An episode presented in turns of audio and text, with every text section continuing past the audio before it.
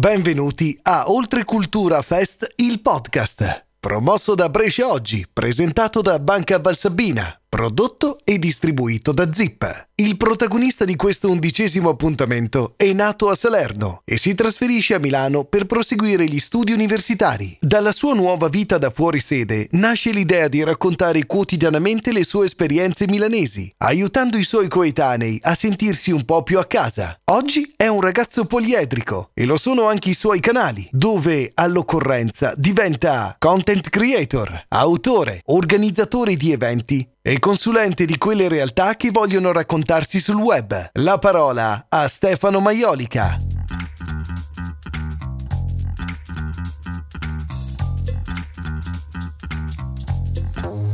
Fondata con lo scopo di sostenere il suo territorio, nel tempo è cresciuta. Oggi Banca Valsabbina rimane fedele alle proprie radici, affidando i propri clienti a consulenti specializzati per offrire soluzioni su misura e rivolte al futuro, perché è solo lavorando insieme che si diventa grandi. Banca Valsabbina, la banca che cresce con te.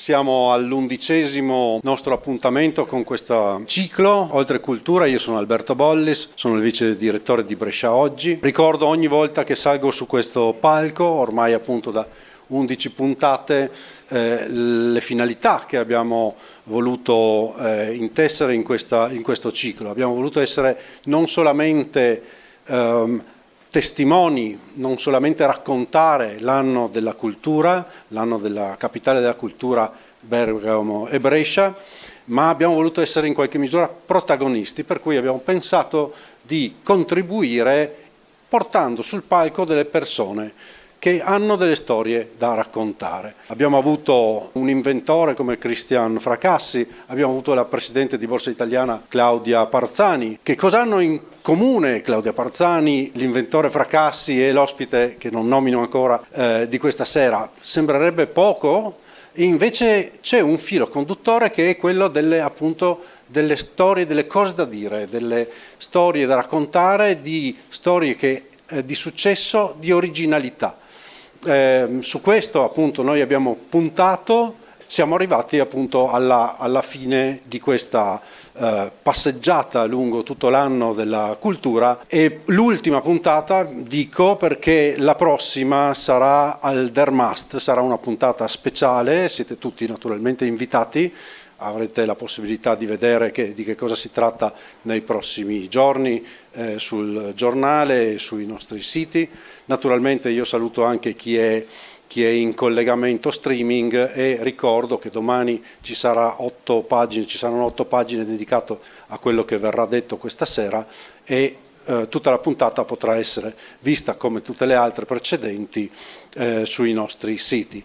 Eh, faccio un piccolo appunto personale, per me è l'ultima volta che salgo sul, su questo palco perché passo il testimone, sono stati due anni, io sono qui, io sono triestino, sono stato qui due anni a fare il vice direttore, è stata una bellissima esperienza, ho un altro incarico importante che mi porta un po' più a est, eh, mi ha fatto veramente piacere e è stato molto bello lavorare a Brescia con i bresciani e quindi beh, insomma, eh, adesso vi lascio eh, con eh, Paola Buizza. E io ricordo anche Giampaolo Lafranchi che è l'altro collega che fa sempre le interviste che ringrazio particolarmente. Grazie okay. Alberto, ma ringraziamo anche noi te per, per, il lavoro, ovviamente per questi due anni e ti ringraziamo per aver permesso a questo bel progetto di decollare perché insomma riteniamo che mancasse un appuntamento così a Brescia e ci ha fatto molto piacere poter incontrare eh, tutti voi mese dopo mese e chissà che non continui, insomma, che sia... Sì, sì. è molto probabile che il prossimo anno, che sono i 50 anni di Brescia oggi. Esatto, e quindi eh, ci sta un altro importante. anno con Oltre Cultura. Gra- grazie, sempre Atletico, grazie ad Alberto Bollis, buonasera a tutti, benvenuti come sempre, bello vedervi qua numerosi, un saluto anche a chi ci segue attraverso lo streaming. Chi è l'ospite di questa sera? Beh, un altro ospite che ci fa eh, capire quanto i, i giovani abbiano eh, di buono da, da, trasmetterci, perché siamo sempre abituati a parlare un po' troppo spesso no, dei, dei, giovani che non hanno voglia di lavorare, che, che, che, stanno sul divano, insomma, tutte cose negative. In realtà non è così e noi piace far emergere le belle storie. Sette anni fa questo ragazzo ha lasciato Salerno per raggiungere Milano, eh, dove si è specializzato in psicologia sociale della comunicazione. Della sua nuova vita eh, da fuorisede, mh, di universitario fuorisede, ha così pensato di, di raccontarsi, no? raccontarsi ogni giorno per per spiegare quali fossero le sue difficoltà. Lo sappiamo tutti, si parla spesso della difficoltà degli affitti, costano troppo, non si trovano case, insomma poi vivere lontano da casa eh, è sicuramente eh, un, un, problema perché si è lontani dagli affetti. Lui ha iniziato a raccontarsi e, ed è diventato un punto di riferimento per, per la sua generazione. Eh, perché dava delle dritte, perché comunque le persone si riconoscevano e si riconoscono in lui. Oggi Stefano Maiolica, 29 anni, è un creatore digitale conosciuto come un terrone a Milano. Oggi sarà un terrone a Brescia perché lo abbiamo importato per un, per un pomeriggio. È un ragazzo poliedrico, eh, lo sono anche i suoi canali e le modalità attraverso le quali si esprime, ha eh, milioni di contatti ogni giorno, lo seguono ovunque su ogni piattaforma, ma lui ha tanto da raccontarci, soprattutto ci porta il sole del sud qua a Brescia, io li invito a raggiungermi. Come ti presento? Un terrore a Milano, benvenuto a Brescia, sì, Stefano dai, Maiolica. a Brescia mi piace. Ciao. Ciao Stefano, benvenuto. Noi ci accomodiamo. Brescia. Buonasera. Brescia tra l'altro non ti è nuova, mi hai detto che la no. conosci, ci sei stato. Insomma. E mi piace anche. E ti piace un anche. Posto, sì. Quindi un terrone a Milano ci sarebbe bene. Saremmo un terrone mezzo, perché io sono per metà terrona e ci tengo a dirlo Questo con orgoglio. Questo è un classico, come la metà delle persone che conosco. Vedi, quindi alla fine, no, c'è qualcuno che non lo fa, che non lo dice, non lo rivela, qualcuno invece che ne va orgoglioso. Ormai quando mi incontrano me lo dicono subito. Sono terrore. Guarda che io sono di Milano, però i genitori sono di Cerignola. Ecco, vedi, quindi la geografia subito appare. Sì, sì, sì. Stefano, ehm, diciamo qualche numero. Ho detto, ho detto, che sei su diverse piattaforme. Eh, hai un blog. Sì. Eh, sei su Facebook con 68.000 e oltre follower, su Tutte Instagram. Mamme tutte mamme. Sì. Dopo parliamo della tua mamma. 243.000 su Instagram, qua mamme. Mamme e figli, mamme dai. E figli. TikTok 130.000 figli. figli. figli nipoti. YouTube qua è curioso. Eh, YouTube è... Giornalisti. Mm, sì, un misto, un misto. ok, anche lì 23.000 iscritti. Leggo velocemente dal tuo profilo di Instagram eh, che sei un creatore digitale, dici che hai il cuore un po' di qua e un po' di là, sì. e dopo ne parliamo. Hai il sole in valigia, in realtà è il titolo del, del libro che hai, del romanzo che hai pubblicato, e poi sei eh, CEO eh, quindi amministratore delegato di Ciupito Agency, che immagino sia l'agenzia, abbiamo detto che fa il creatore digitale. Esatto. Poi di te vorremmo sapere tante cose, tipo il tatuaggio che hai sulla spalla sinistra forse, ehm, di un grande affetto, di tanti grandi affetti che tieni là ancora a Salerno, di tante cose, ma iniziamo a, a mettere un po' dei, delle informazioni, così poi facciamo il viaggio come facciamo sempre a ritroso e poi a due passi avanti. Tu hai un rapporto con un terrore di Milano, che è questo tuo profilo social, hai un rapporto diretto con molti giovani, no? Sì.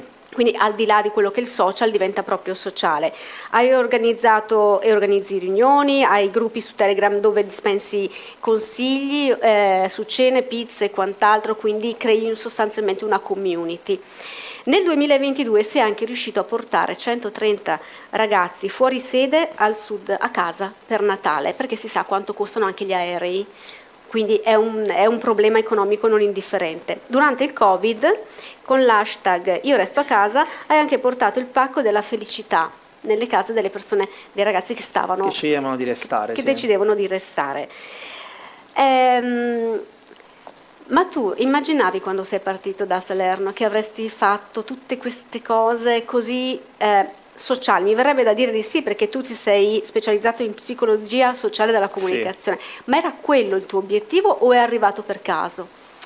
Ma allora, è arrivato, sicuramente non pensavo di, di, arrivare a fare tutto quello che ho fatto oggi. Quando sono andato via da Salerno io stavo scappando, mm. come la gran parte dei, dei, meridionali purtroppo in Italia, giovani meridionali, da una situazione che mi stava stretta perché non avevo un percorso ben delineato, non avevo una famiglia, eh, sai, il papà avvocato, il figlio diventa avvocato, il papà medico, il figlio diventa medico.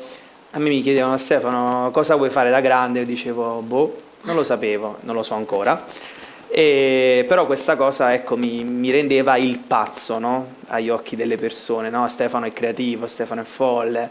Allora io mh, ho detto, non lo so, io, mh, a me appassionano tante cose e mi appassiona Uh, mi appassionano le persone, mm. il modo in cui uh, si relazionano tra di loro, uh, come si creano dei gruppi, no? appunto parlavi di community, come ci si può aiutare. Mi ha sempre appassionato questo, questo, lato della psicologia. Ho iniziato a studiare psicologia e poi quando ho avuto la possibilità di specializzarmi ho detto basta, vado via da Salerno e sono andato via arrabbiato con la mia città. Quindi tutto quello che immaginavo era um, distante dalle mie radici che invece poi si è rivelato essere eh, il mio punto di forza, però esatto. quando sono andato via, e lo scrivo anche nel, nel, romanzo, io ho detto io odio il sud, cioè quello è stato il mio punto di partenza. Poi... Quanti, quanto ti odio adesso per aver detto quella frase? No, non, non mi odio, però non sono assolutamente ah, d'accordo con lo Stefano di otto anni fa. E,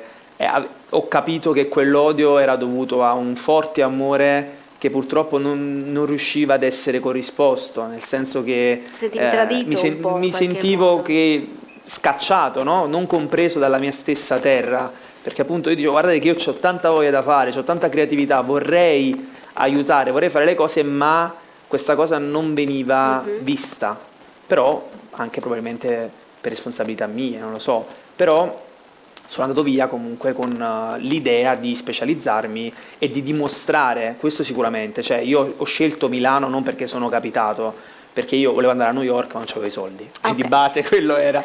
E, ho scelto Milano perché Milano è una città internazionale dove mi piace paragonarla un po' all'isola che non c'è, piena di bimbi sperduti che vengono da ogni parte del mondo no? e sognano.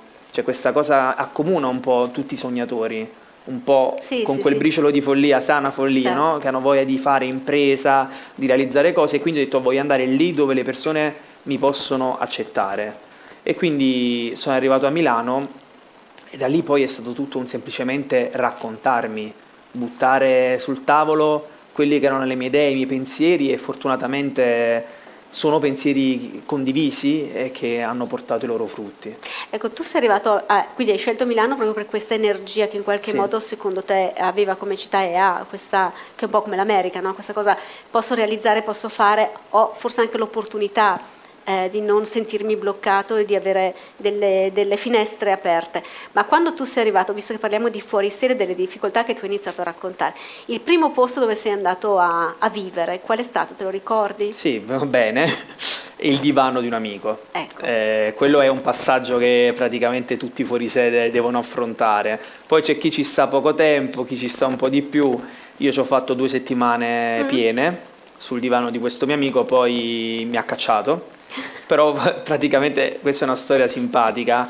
Eh, trovare casa a Milano è difficilissimo, è veramente un'impresa ed è stato anche uno shock per me perché mi sono trovato a um, entrare in dei posti, cioè il materasso a terra, uh, la stanza con due conculini che erano palesemente drogati, in situazioni, al limite, in situazioni al limite, il signore al quale erano morti i genitori da una settimana gli affittava la loro stanza con tutte le foto, le cose, quindi molto inquietante. O per non parlare dei prezzi, insomma, ho girato, rigirato, alla fine me ne stavo per andare sconfitto. Ho detto oh, basta, il mio concubino, cioè il ragazzo che mi ospitava mi ha detto te ne devi andare, cioè nel okay. senso non puoi continuare a vivere sul divano.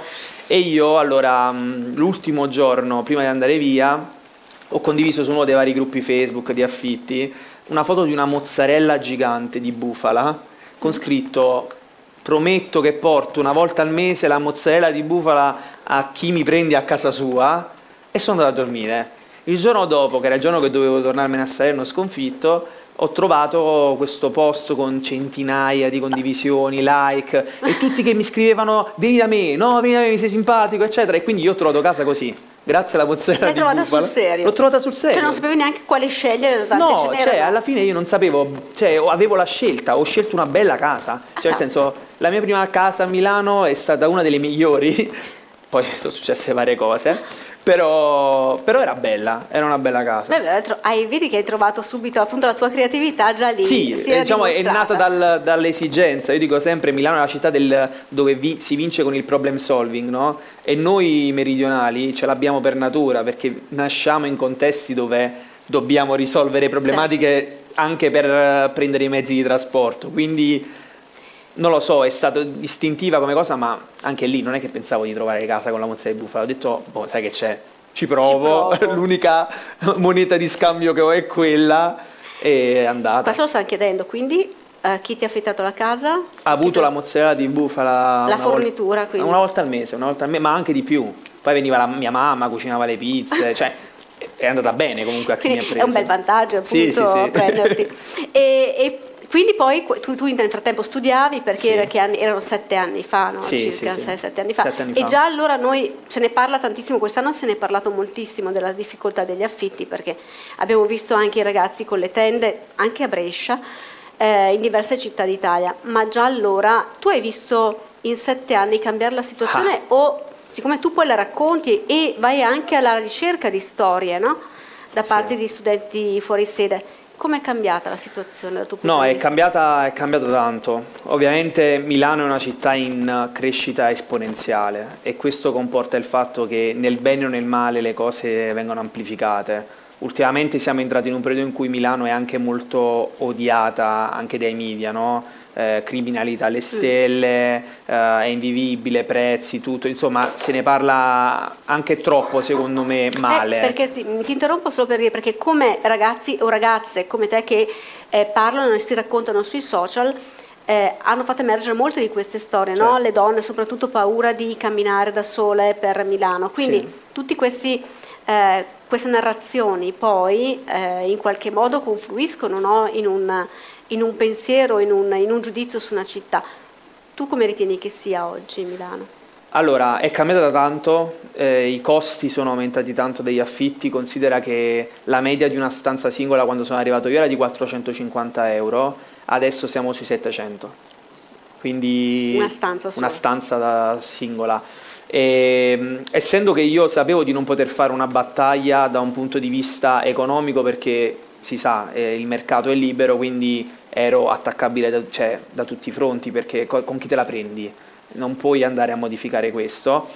Ho deciso di portare avanti una battaglia sui social per quanto riguarda la qualità di questi immobili che vengono affittati, cioè non è tanto il costo, ma il fatto che si tratta di spesso di stanze, case che stiamo, cioè, se ne cadono a pezzi. Certo. Eh, con uh, monolocali che in realtà so- eh, sono inferiori alla- ai metro quadri legali, eh, stanze doppie che però l'altro letto si trova in cucina e viene messa una porta finta, cioè io ne vedo di ogni poi con il mio format che si chiama Afflitti a Milano Afflitti che, che è diventato l'idea. abbastanza famoso dove io entro nelle case delle persone e ho visto veramente cose incredibili.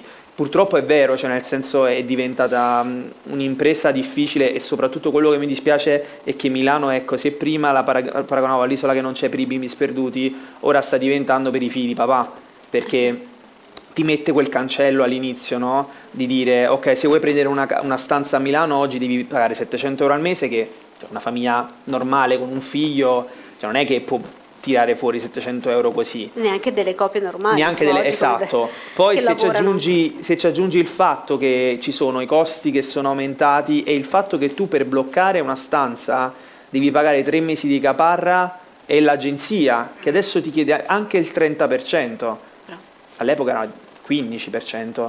Cioè, ora ti chiedono il 30% per non parlare poi delle modalità che hanno le agenzie a Milano, perché ovviamente dove c'è una problematica c'è anche chi se ne approfitta e quindi ti dicono guarda se mi dai la 500 euro da fuori ti faccio scalare, ti arrivi in finale, sembra la, la Champions League, però ecco, si, è, si, è creato, si sono create delle dinamiche molto brutte che purtroppo lucrano su, su soprattutto sui giovani, soprattutto su noi meridionali, perché poi siamo noi che in realtà stiamo abitando per lo più Milano.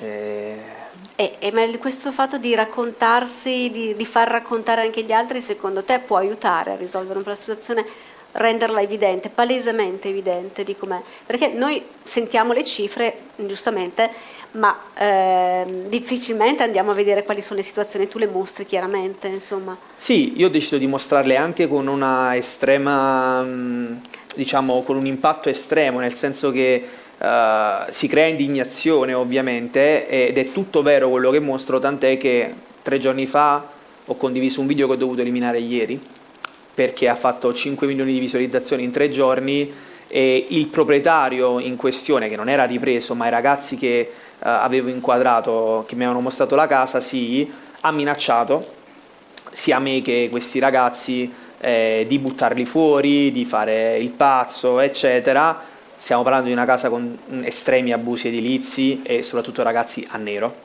tenuti ecco. a nero, perché questa è un'altra questione. Eh, perché se sei a nero non hai le tutele, ovviamente. Non hai le tutele, cioè ti possono cacciare da un momento all'altro, però il problema è che i ragazzi, pur di trovare una soluzione stando sul divano dell'amico no? o in situazioni precarie, ostello, albergo, cose così, dicono ok, accetto la, la, certo. la qualsiasi. E quindi mh, questa, cioè, diciamo, le problematiche poi sono queste, cioè succedono anche queste, io mi trovo spesso a dover affrontare anche situazioni critiche in cui subisco minacce, eh, eh, eccetera. però le, le, credo e sono convinto che ad esempio la protesta anche che c'è stata dei ragazzi, no? è stato tutto un susseguirsi di cose che sono nate anche dalle cose che io ho portato sui social, perché sono stato un po' il primo a denunciare questo, questa problematica in prima persona e poi attraverso raccontando le storie degli altri.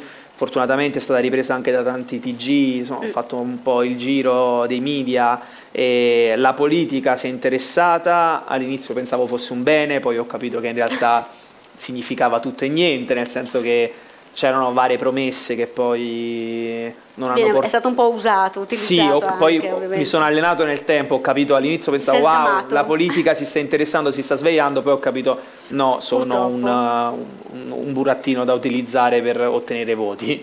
però, però se ne parla, cioè oggi se ne parla e, e questo già è un bene.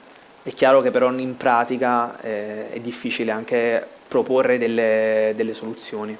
Volendo si potrebbero trovare, ecco, magari non, non, cercando di lucrare così tanto su, su, sui giovani che cercano di studiare, appunto come dici tu, anche perché poi un, un terrone a Milano, oltre alla difficoltà dell'affitto, ma io parlo di terrone a Milano ovviamente in termini eh, non offensivi, un fuorisede. No, no, ma utilizzala, cioè, utilizzo. anche lì no, ti faccio un, uh, un discorso da psicologo. Fammelo, sì, dai, eh, la, il nome è stato molto critico per me no? quando ho deciso di utilizzare il termine terrone. Lo, siamo a Brescia, Bergamo, qui è stato utilizzato alla eh. grande, e, ehm, però c'è una, la mia ex professoressa di psicologia sociale aveva fatto una bellissima lezione sul razzismo, sui tabù, eccetera e ehm, diversi studi sociali, psicosociali hanno dimostrato quanto in realtà ehm, parole, il significato delle parole non c'è, cioè nel senso le parole nascono perché le creiamo noi, siamo noi ad attribuire un significato alle parole, no?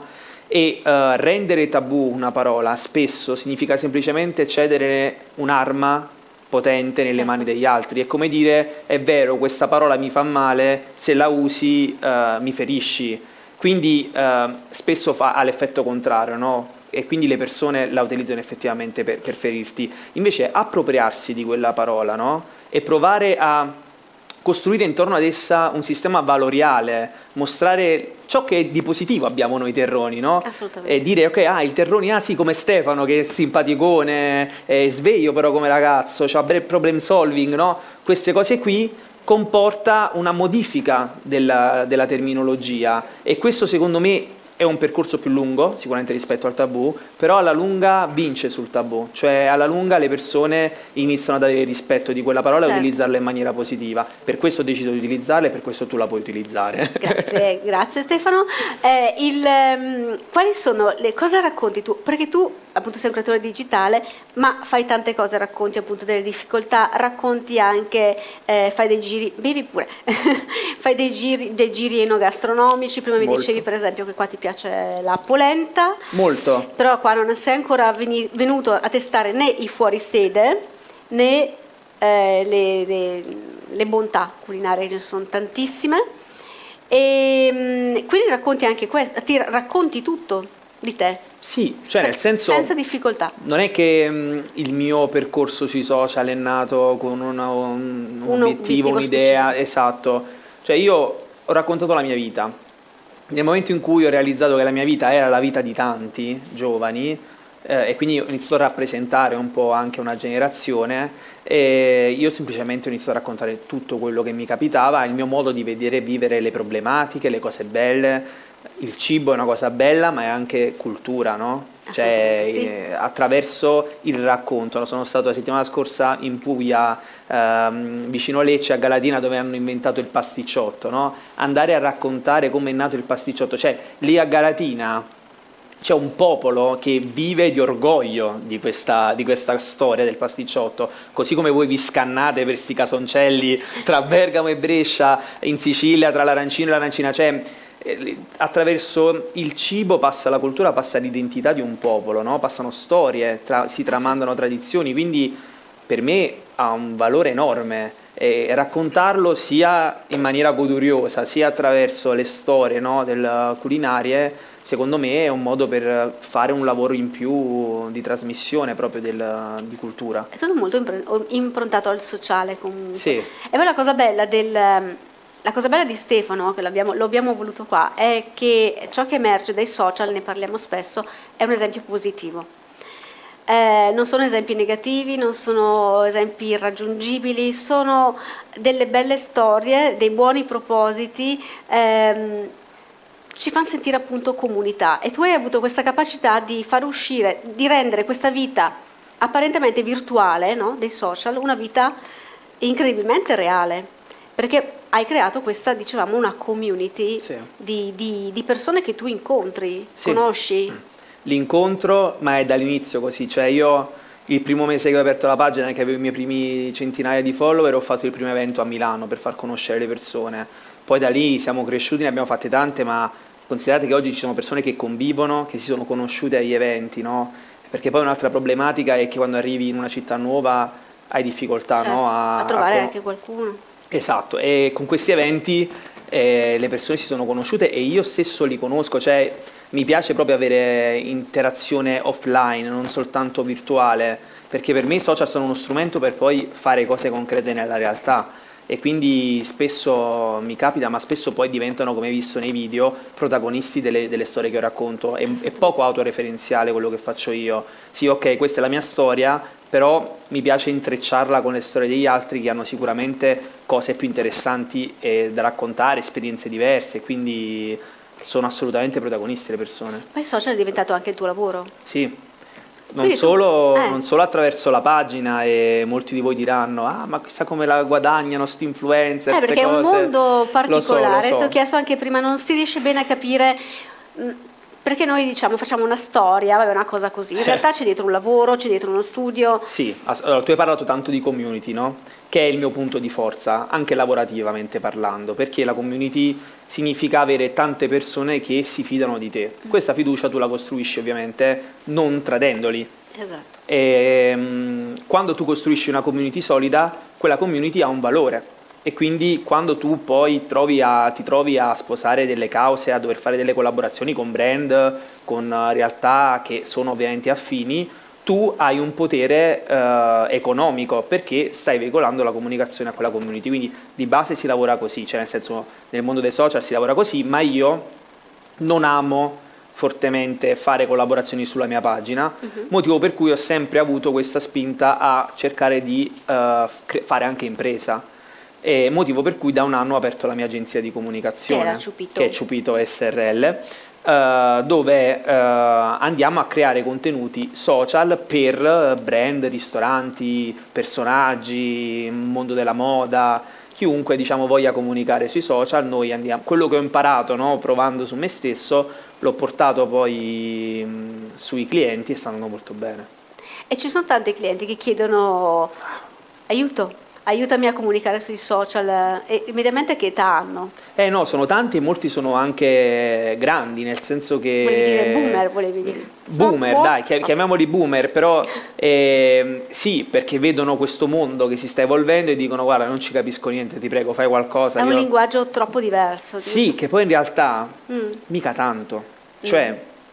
oggi, social, so, oggi sui social funziona la sincerità, la realtà e funziona anche molto la tradizione. Tant'è che stanno esplodendo tantissimi personaggi che o sono terra-terra, i più poveracci a Napoli, quanti ce ne sono di questi mhm. venditori ambulanti che ormai hanno milionate su TikTok, oppure sono tanti anziani, artigiani, che semplicemente riportano in video il lavoro che fanno e i giovani sono curiosi di vedere sta roba perché in realtà molti giovani non conoscono cose che noi diamo per scontate, no?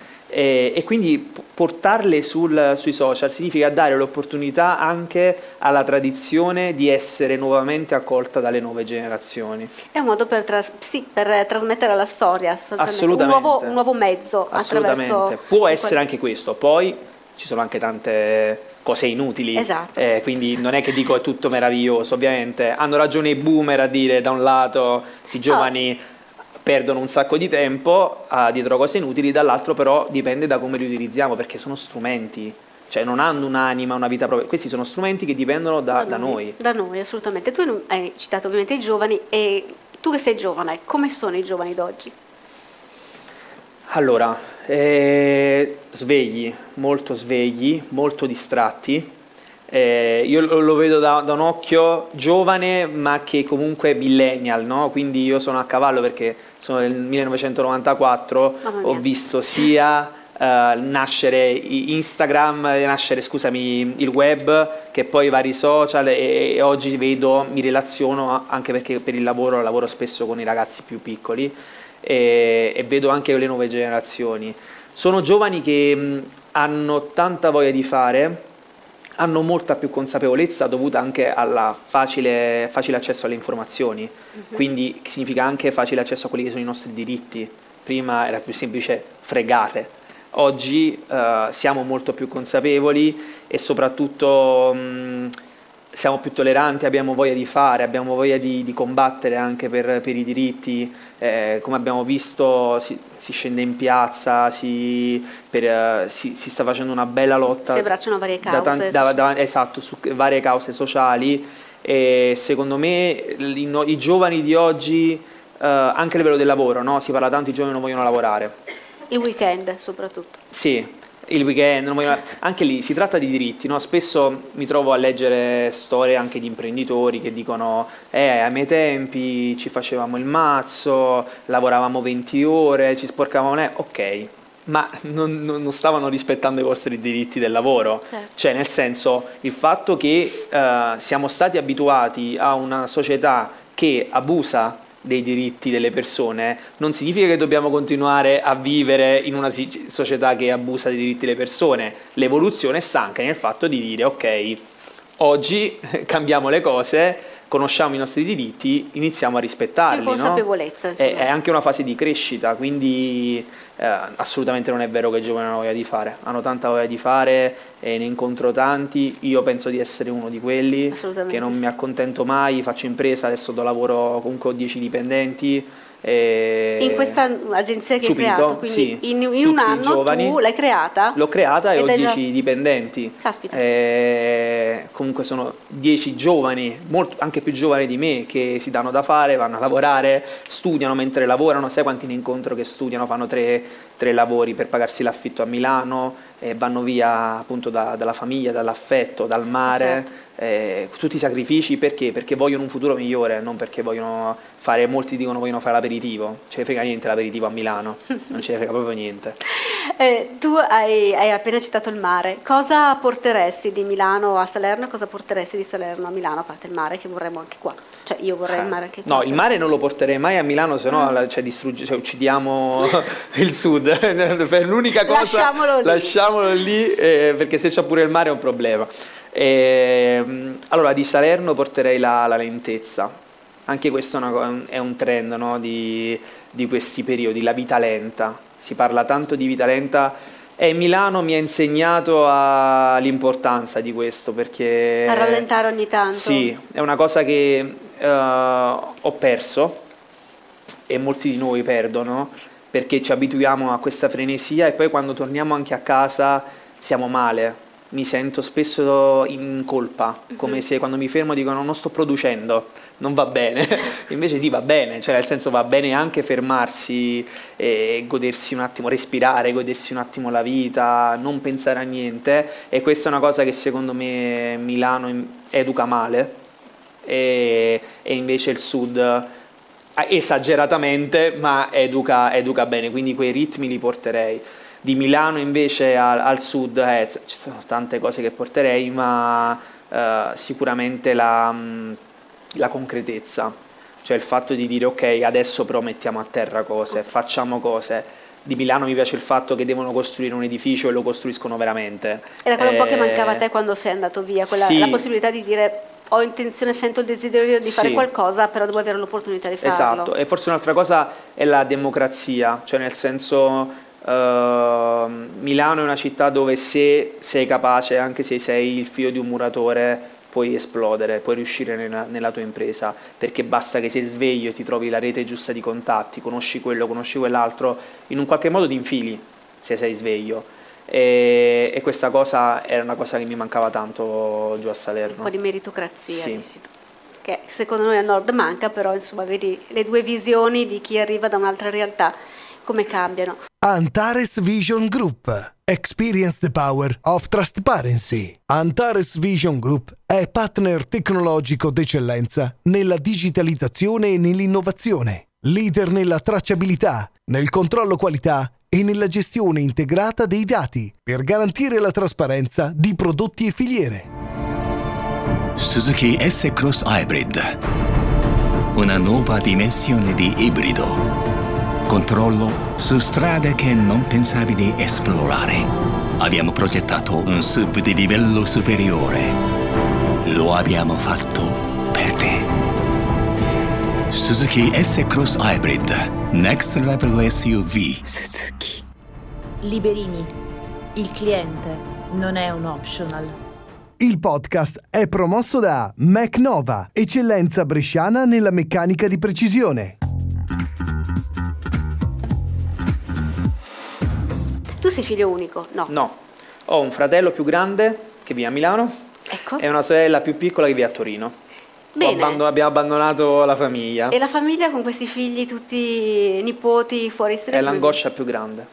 sì, perché i miei genitori sono separati, uh, mio padre vive da solo, mia mamma vive con mia nonna, solo loro due, e, e tu ti senti in colpa perché li hai lasciati lì e loro spesso ti chiamano, ti vogliono e tu magari sei al lavoro, sei frené, ah sto facendo una cosa, non posso parlare e, e quindi quasi te li dimentichi. Una cosa che scrivo nel libro è che mm, si crea questa sorta di illusione eh, come se quando vai via giù il tempo si sia fermato, ma in realtà non è così. Eh certo, cioè le loro vite vanno avanti, però c'è quell'illusione tipo presepe, no? Lì, mamma è lì in cucina che sta cucinando, la nonna è lì seduta che sente le, il papa che parla, e, però non è, non è, così, loro vanno avanti e invecchiano. E, e quindi ti perdi anche quella ti parte. Ti perdi dei momenti e, e, questa cosa poi diventa brutta. È, la, è forse la cosa più brutta de, dell'essere andato via. Tua mamma è come tua nonna, l'abbiamo visto anche mm, con un altro ospite che è venuto qua, che è Simone Pedersoli, eh, diventano in qualche modo protagonisti dei, dei video, no? dei social, quindi eh, si imparano a conoscere anche attraverso il tuo, il, il tuo, profilo Instagram, parli in questo caso. E ho visto un video dove tua mamma, ehm, appunto tu le chiedi eh, cosa si prova ad essere la mamma di, un, di, figli fuori sede. Lei dice delle cose meravigliose. Sì ce le vuoi ripetere? Cosa, cosa pensa tua mamma? Beh, allora, è quello che mi ha sempre detto, cioè la, la, grandezza di mia mamma è stata sempre il fatto di avermi insegnato che amare una persona significa saperla lasciare andare, no? per, per, vederla realizzata. No? E lei ha sempre, lei dice una cosa bellissima, no? che ha brillato de, della mia luce, ma, una madre, un genitore brilla della luce dei figli. E, mm, e lei mi ha sempre spinto a inseguire i miei sogni. Non mi ha mai detto no, guarda che devi restare qui perché abbiamo difficoltà, perché le difficoltà le abbiamo. Eh, però mi ha sempre detto no, tu vai e fai, fa quello che devi fare, non, non, pensare a noi, poi tu ci pensi. Però eh, lei mi ha sempre messo in questa direzione e io ho voluto raccontare, farle questa semplice domanda che poi come hai visto un video dove io cioè, ero lì e, chiedo a mia mamma questa cosa, senza costruzioni, senza niente, ma perché? Perché spesso ci dimentichiamo anche di chi resta, no? noi che andiamo via, e quindi volevo provare a raccontare anche questo, provare a raccontare cosa si prova a restare e vedere andare via le persone uh, che amiamo. Tu hai questo il cuore un po', hai un cuore grande, perché il cuore del sud e tu lo dimostri anche appunto nel tuo libro, c'è un altro video dove vai dalla tua nonna e le fai vedere il, la coppia, non piangermi qua perché mi emoziono anch'io, le fai vedere una copia del libro, poi le sì. dici, vedi nonna, io qua, così ci sei anche tu, e in questo modo ti rendo immortale, ti... Sì. Eh, nonna Teresina. Nonna Teresa, sì, nonna Teresina. Eh, mia nonna eh, nella vita ha fatto l'attrice di, da teatro e la poetessa. Meraviglia. Quindi è una persona molto, un'anima molto estroversa e mia mamma lavorava tutto il tempo, quindi sono cresciuto completamente con, con mia nonna. E, ehm, insieme scrivevamo, oppure mi faceva leggere il copione, faceva, quindi mi ha, una, mi, ha, accompagnato nella, nella strada artistica.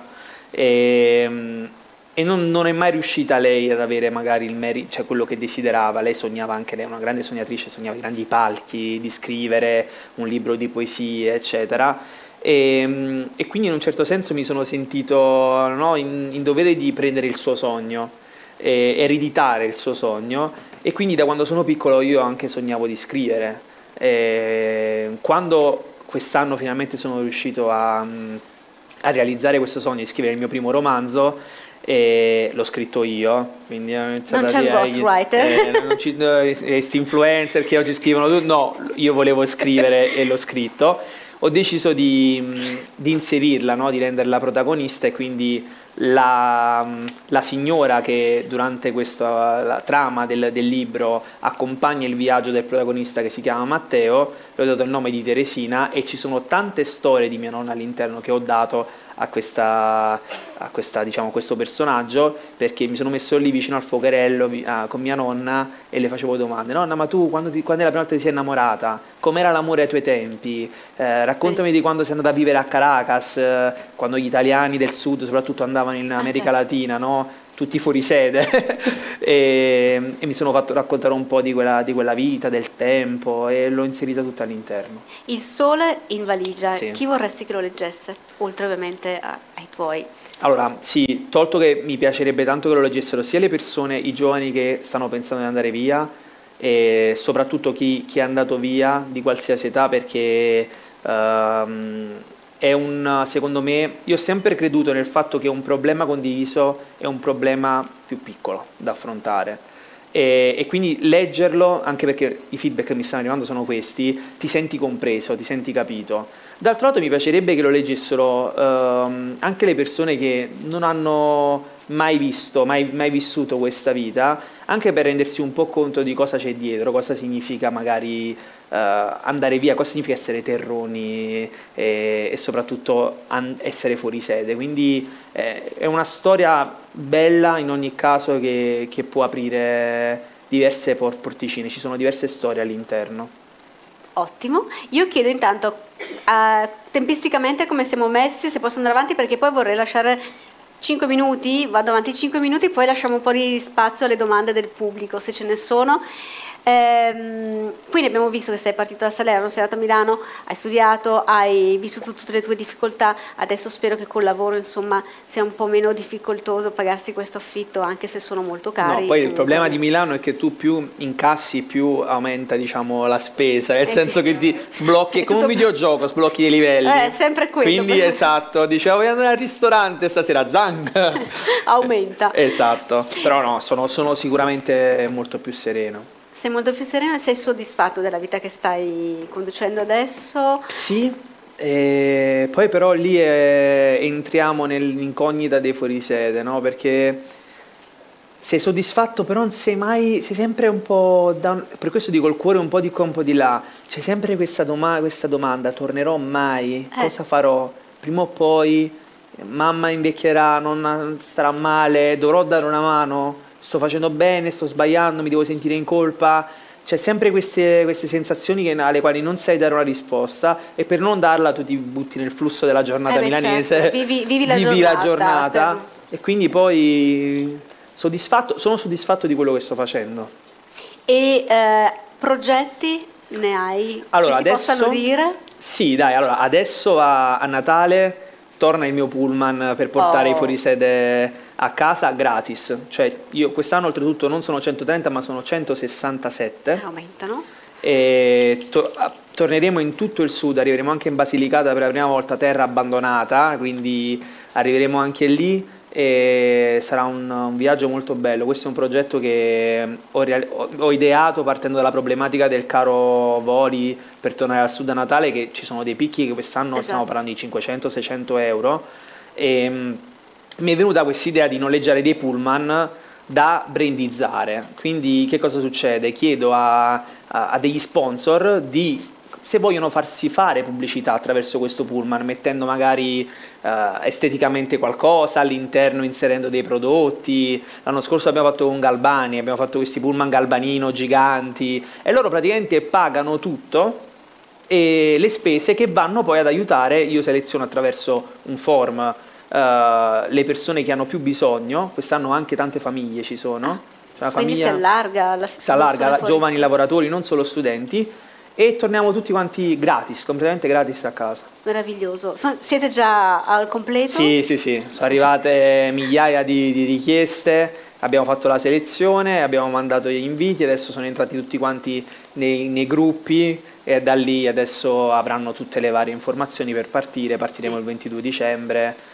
sarà una bella, una bella favola di Questo è uno Natale. splendido progetto che si potrebbe replicare volendo. Uno potrebbe, o il format è quello, Sì, aiutiamo insomma in qualche modo. Sì, diciamo che io non mi aspetto che la soluzione al problema sia far No, scendere delle persone, sai. anche perché stiamo parlando di 24 ore di pullman che mi faccio ormai ogni anno. Cosa fai l'animatore sul Sì, pullman? sì, poi sul pullman ci sono esperienze, salgono, l'anno scorso abbiamo fatto il primo concerto su un pullman, abbiamo fatto sedere artisti, l'anno prima abbiamo fatto il primo spettacolo teatrale su un pullman, e, mm, quest'anno saranno dei psicologi invece, parleremo di, di benessere mentale Menta- Di cui si sta parlando anche di cui molto. si sta parlando molto anche in questo momento e quindi sì, faccio un po' di animazione, porto la chitarra, poi diventa una sorta specie di gita scolastica. Meraviglioso, quasi E- quasi mi imbosco. E un'altra cosa bella è che sono tutti sconosciuti che poi diventano amici dopo l'esperienza. Si crea questa rete continua, Molti no? delle edizioni passate si frequentano, hanno fatto amicizia, quindi torni poi su con anche degli amici in più. Dalla rete alla rete. Esatto. sostanzialmente.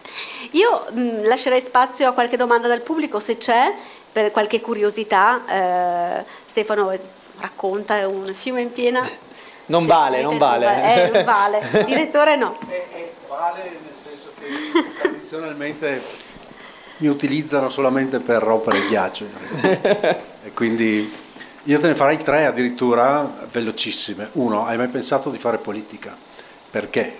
Perché tu dici la politica, insomma, c'è diffide- diffidenza, però è anche vero che l'impegno può portare qualche cosa. Uno. Due, come ti comporti? Tu sprizzi positività, simpatia, ma nella rete sappiamo che c'è anche molto odio. Come ti comporti con gli haters? Terzo, qual è il prossimo gradino? Qual è la prossima rivoluzione? Io penso all'intelligenza artificiale. Tu ci hai mai pensato? Allora, partiamo dalla politica. Eh, mi è stato proposto diverse volte in questi anni e ultimamente anche in maniera seria. E, a me non è che non piaccia la politica, mi è sempre piaciuta in realtà la politica come concetto di combattere per uh, il miglioramento della vita delle persone. Però vi, vi, pongo a voi questa domanda, la politica oggi in Italia significa combattere per il miglioramento delle vite delle persone? E questo è il punto, cioè non mi sento, come la maggior parte dei giovani di oggi, rappresentato da, una, da, da quello che proprio non, è, non sono tanto i personaggi politici, da quello che è il concetto di politica che c'è oggi, perché ha smesso di essere un qualcosa per gli altri, è diventata una cosa per se stessi e quindi questa cosa non fa parte di me. E purtroppo ho visto diverse persone che avevano questa mia visione entrare in politica ed accomodarsi poi su quella che poi sono una serie di vantaggi che ti consentono di vivere serenamente te come persona singola, non però poi riuscire ad aiutare il collettivo. Quindi politica, no, non, ora dico come gli artisti che no, dicono che non vanno a Sanremo e poi ci vanno. Ma ce lo eh, registriamo, poi te lo faremo rivedere. Però mi sento di dire che uh, la politica non fa per me perché non voglio perdere questa mia voglia di fare per il gusto di fare di, di qualcosa nel concreto per gli altri. Uh, seconda domanda era sul... Gli haters. Gli haters, ah bella, bella. Quello è stata forse la più grande lezione che i social mi hanno dato. Uh, prima di tutto mettermi in discussione, imparare a mettermi in discussione, ma soprattutto capire che i social sono pieni di, pieni di psicopatici, totali, che non hanno alcun interesse nel avere un confronto con te, ma si stanno semplicemente sfogando. Cioè all'inizio io ero lì che rispondevo, dicevo no ma guarda hai frainteso, io sono una brava persona, eh, guarda la prima volta che ho fatto il pullman gratis per tornare, cioè che io un pullman gratis per portare la gente a casa. Perché mi devi odiare? Il putiferio. Tu lo fai per la gloria, uh, sì, poi casomai ti fai pagare di nascosto, poi robe senza senso.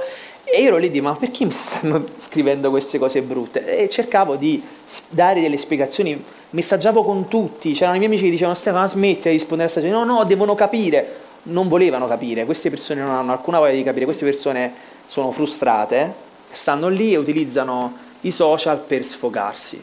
E io questa cosa poi l'ho capita e ho iniziato invece a reagire con ironia e con leggerezza ed è in quel momento diciamo che in, ho iniziato anche a crescere meglio sui social perché ero proprio più sereno, però c'è stato un periodo molto complicato. Terza mh, domanda, ne parlavamo prima con Gigi in macchina arrivando, stavo dicendo anche ai miei soci sull'agenzia che ci dobbiamo preparare perché il mondo è cambiato. Secondo me l'intelligenza artificiale è il prossimo passo e mm, è un po' come quando sono arrivati i primi iPhone o il primo telefono touchscreen. Secondo me siamo a quel punto lì è una svolta totale. Io lavoro con la creazione di contenuti video e voi direte, eh vabbè, l'intelligenza artificiale no, l'intelligenza artificiale ha iniziato a fare i video. Sì, sì. Cioè io scrivo e loro mi generano dei video e ci sono già realtà nel mio settore che stanno vendendo video realizzati con l'intelligenza artificiale. Inoltre non mi nascondo che io con ChatGPT ho praticamente rinunciato a due risorse in più, lavorativamente parlando, perché eh, come avere degli assistenti, io gli chiedo le cose, me le fanno e riesco a mm, ad avere ottimi risultati, quindi eh, è sicuramente una roba che fa paura, però quando mai non ci ha fatto paura il cambiamento, e è sicuramente l'ennesimo strumento che dipenderà da come noi lo utilizziamo. Sul fronte del lavoro, quindi sulla perdita di lavoro, tu dicevi hai rinunciato a due risorse? No, ma è ovvio, è certo, è certo, cioè nel senso il lavoro sarà non dimezzato di più, eh, e quindi per non perdere troppa forza lavoro cosa bisogna reinventarsi in... Eh, Sicuramente trovare, trovare, il giusto modo. Allora, secondo me una cosa che infatti già si sta rivalutando è appunto l'artigianalità, la, la, la, cioè quando, cos'è che non riuscirà a fare l'intelligenza Tornare artificiale? Tornare alla manualità. Quindi. Esatto, quello che è la cosa proprio più basica dell'essere umano. Quindi quelli secondo me saranno lavori riscoperti, che da un lato è un bene, dall'altro la vincerà chi riuscirà a capire come utilizzare questi strumenti a, diciamo, a proprio vantaggio. Mi riallaccio brevemente in questa cosa che diceva l'intelligenza artificiale è una delle caratteristiche mm, più classiche dell'intelligenza artificiale, si parla della macchina di Turing, il, eh, Eliza, eccetera, era proprio l'interpretazione del rapporto sociale, quindi di fingersi o essere scambiato per un essere umano, il tuo campo di specialità. Quindi non la temi tra eh, un, un, pochino questa, questa situazione, anche perché siamo alla generativa, ma siamo già pronti al passo successivo. E questo è solo un aggancio sulla domanda che è stata fatta. La mia domanda originale invece era, eh, giocando su un luogo comune, tu sei molto estroverso, molto aperto, come terrone in eh, trasferta. Come ti sei scontrato con sempre in gioco comune il fatto che al nord si dice che siamo più chiusi, meno empatici, abbiamo molta meno capacità di esprimersi e tutta questa corsa di lavoro che Brescia è una città tipica su questo che dice che è tutto chiuso nei cortili, bellissime case dietro i cortili, ma la gente corre per andare al lavoro e basta. Allora, ehm, sull'intelligenza artificiale la temo, ma dovremmo secondo me averne paura tutti. Ma non io robot che arrivano i robot e ci sparano, no, dobbiamo avere paura proprio del, prima di tutto del, del fatto che già sta diventando difficile distinguerla, quindi è già un problema questo, nel senso dove, eh, perché nel momento in cui è nato un mondo parallelo sui social, quello che ormai viviamo, o nel mondo digitale, e poi come fai a distinguere se tu stai avendo un confronto con una macchina eh, oppure con, uh, con, una persona? Assolutamente, ci sono, ci sono, sì. ci sono i primi influencer fin, assolutamente ci sono prima delle finte che guadagnano soldi veri, che incassano ah, sì, le persone. E, ma ce ne, saranno, ce ne, saranno, sempre di più, cioè io sono convinto che um, come ogni cosa siamo in ritardo e cercheremo di adeguarci quando avremo i primi problemi seri, questa è, è la realtà dei fatti. Per quanto riguarda invece la seconda domanda, è un'altra cosa che io dico sempre.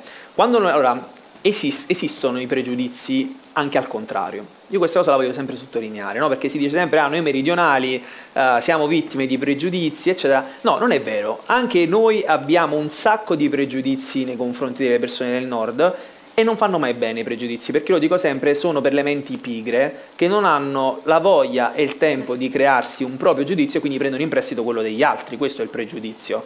Ma al nord la pigrizia non è ammessa, soprattutto a Brescia, no? Quindi io dico, togliamo di mezzo i pregiudizi e um, le persone... È vero, io, so, io incarno il meridionale estroverso, lo sono per eccellenza, non sono tutti estroversi i meridionali, eh, ed è vero che al nord le persone con cui mi sono, le poche persone realmente del nord con cui ho avuto a che fare, eh, inizialmente eh, erano persone più fredde.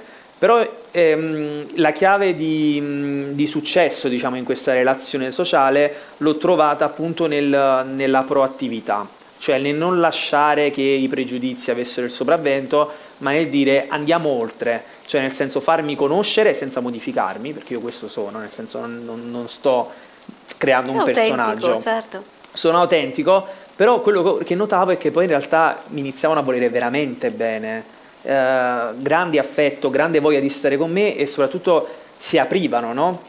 E un po', le persone sono un po' come le città, che vi, vi rispecchia un po' la città, no? Mhm. Brescia così come Milano, cioè la bellezza, Napoli arrivi a il Vesuvio, tutto regalato, è tutto lì a portata di mano, è bella, subito vi, vi prende compassione. Milano arrivi e dici è bello o non è bella? Ma dov'è? Poi entri nella corte e dici cavolo, cioè, è bellissimo, c'è un mondo qui dietro, ma perché non, non si presta? Perché non posso accedere? Perché devi essere proattivo, cioè devi andare tu a, ad aprire quella porta e a vedere cosa ci sta. Se arrivi e dici eh, no, non c'è niente, è tutto brutto, di fronte troverai soltanto un muro. Quindi ci vuole proattività da, da questo punto di vista e poi alla fine ho conosciuto delle persone meravigliose e non ho mai avuto problema per il mio essere meridionale, se non nel campo degli affitti, ma questa è un'altra storia. Eh sì, là non si affitta ai meridionali, esiste ancora, esiste ancora. ancora. Anche quello. Sì. E scusa, tu hai fatto dei riferimenti prima a due città tu hai delle radici comuni con uno che è a New York, che pensa che sia un tuo grande amico sì. e che se tu macini 10 lui macina 1000, mi si dice. Volevo capire questa, eh, du, questo dualismo se esiste. L'altro discorso è comune, il bresciano ama o odia Milano, ma sul serio, eh, te lo dico, hanno, il bresciano ha terrore quando arriva a Milano e è dentro nelle tue parole uguali, cioè io le ho sentite, è come se fosse un terrone che arriva in questa città. Eh, io ho vissuto a Milano, lavoro a Milano, per cui la amo e quando eh, si fanno dei riferimenti precisi, quando si dice che Milano non è verde, c'è una bellissima canzone che si dice che ci si innamora anche a Milano e penso tu eh, sappia da, sì. da, chi è stata scritta. Ma eh, l'altro ragionamento è che non facciamo mai, eh, come si dice, non facciamo mai conto con la storia. Tu hai fatto un riferimento prima a Matera, che io conosco, che amo, perché mio padre ci ha lavorato, eh, Potenza Matera, ma sai che un bresciano arrivò a Matera e si chiamava Giuseppe Zanardelli e diede in mano una grandissima legge, cioè l'eliminazione del famoso discorso sulla eh, gestione delle terre. Questo per dirti che quando non riusciamo a comunicare le cose belle ci sono solo porte che si chiudono. Grazie. Bello, no, no, è verissimo. Eh, allora, su, sul mio amico Piero, Pievo, come lo conoscerete, del mio viaggio a New York, eh, siamo originari, da, praticamente abbiamo 5 minuti di distanza tra casa mia e casa sua a Salerno e, e ci siamo in realtà però conosciuti grazie al fatto che siamo sui social. E tu mi guardi come a dire di chi stai parlando, sì. ecco, eh, c'è questo il mio viaggio a New York, Piero Armenti, mm-hmm. che ha milioni di, di, follower e lui fa un po' diciamo, il narratore della, di New York visto dagli occhi di, di un italiano, okay. oltre ad avere un'agenzia a Manhattan molto molto famosa, fa un sacco di soldi. Con, ecco, detta in modo detta, molto detta, e, ehm, e alludeva a lui, sì, ci conosciamo, ci siamo conosciuti grazie ai social. social e ehm, ci siamo visti poco tempo fa a Milano. E ehm, in realtà c'è una storia simpatica su di lui perché uh, quando uh, mi è venuta l'idea di aprire la pagina, lui era, già, uh, era già famoso diciamo, sui social ed era rivenuto a Milano per fare un evento. Sono andato a questo evento e ci siamo fermati a parlare. Ah, sono di Salerno, ah, ciao, così ecco là, guarda, ho quest'idea. E lui mi ha dato due o tre dritte per iniziare sul mondo dei social, che poi sono state diciamo, la chiave di, di partenza quindi sono diciamo, legato a lui per, per questo motivo qua. E sulla seconda, più che una domanda, mi sembrava una, un bellissimo approfondimento che cogliamo tutti quanti. Assolutamente sì. Ti ringrazio tantissimo per quello che ci hai detto, per quello che fai, per come lo dici, per l'energia che ci hai trasmesso e mm, per l'idea che ci sono dei giovani, poi tu dici che non sei più, ci sono i giovani, i giovani che lavorano con te, però per noi sei, sei giovane e che dei giovani possano fare delle cose concrete e positive per, per la società. Quindi grazie, faccio un, un applauso io Stefano Maioli, Terrone a Milano.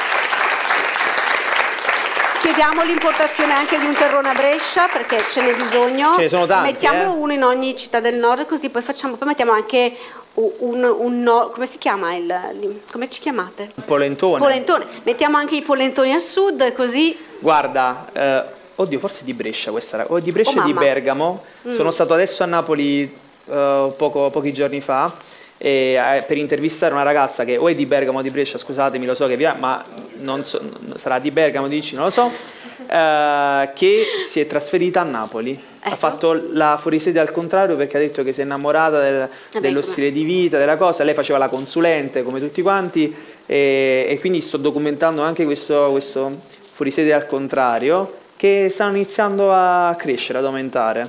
Ecco, guarda, il fuoristato invece ci pensiamo Quelli, eh, soltanto, no, c'è, c'è, un format pronto pure anche per lì. Bene, allora basta che...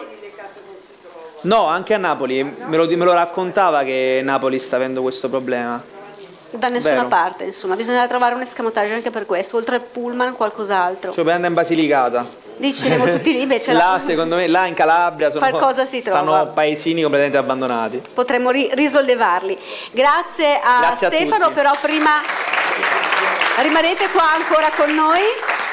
Perché prima devo ringraziare giustamente gli, os- i- gli sponsor e quindi ringrazio Banca Valsabbina, Antares Vision Group, Liberini, Mecnova, Promotica, eh, Zip che è il nostro digital sponsor, poi ringraziamo Vita Privé che ci ha ospitato per 11 appuntamenti e sono stati 11 appuntamenti meravigliosi, grazie anche all'ABA e Macai, come diceva il vice direttore, il mese prossimo ci ritroviamo tutti ehm, al Dermast per l'ultimo appuntamento, sarà una, una- una grande festa anche un po' di fine anno, ripercorreremo insieme ad altri colleghi anche un anno, eh, quindi il 2023 attraverso i maggiori eventi di cronaca, di sport, eh, di cultura, insomma di tutto quello che ci ha riguardato. E eh, chi ci sarà però, dite voi? Il mese prossimo. Io ringrazio ancora Stefano, noi ci sediamo e ci lasciamo qua e un saluto anche a chi ci segue attraverso lo streaming con l'ospite del prossimo mese che sarà l'ultimo.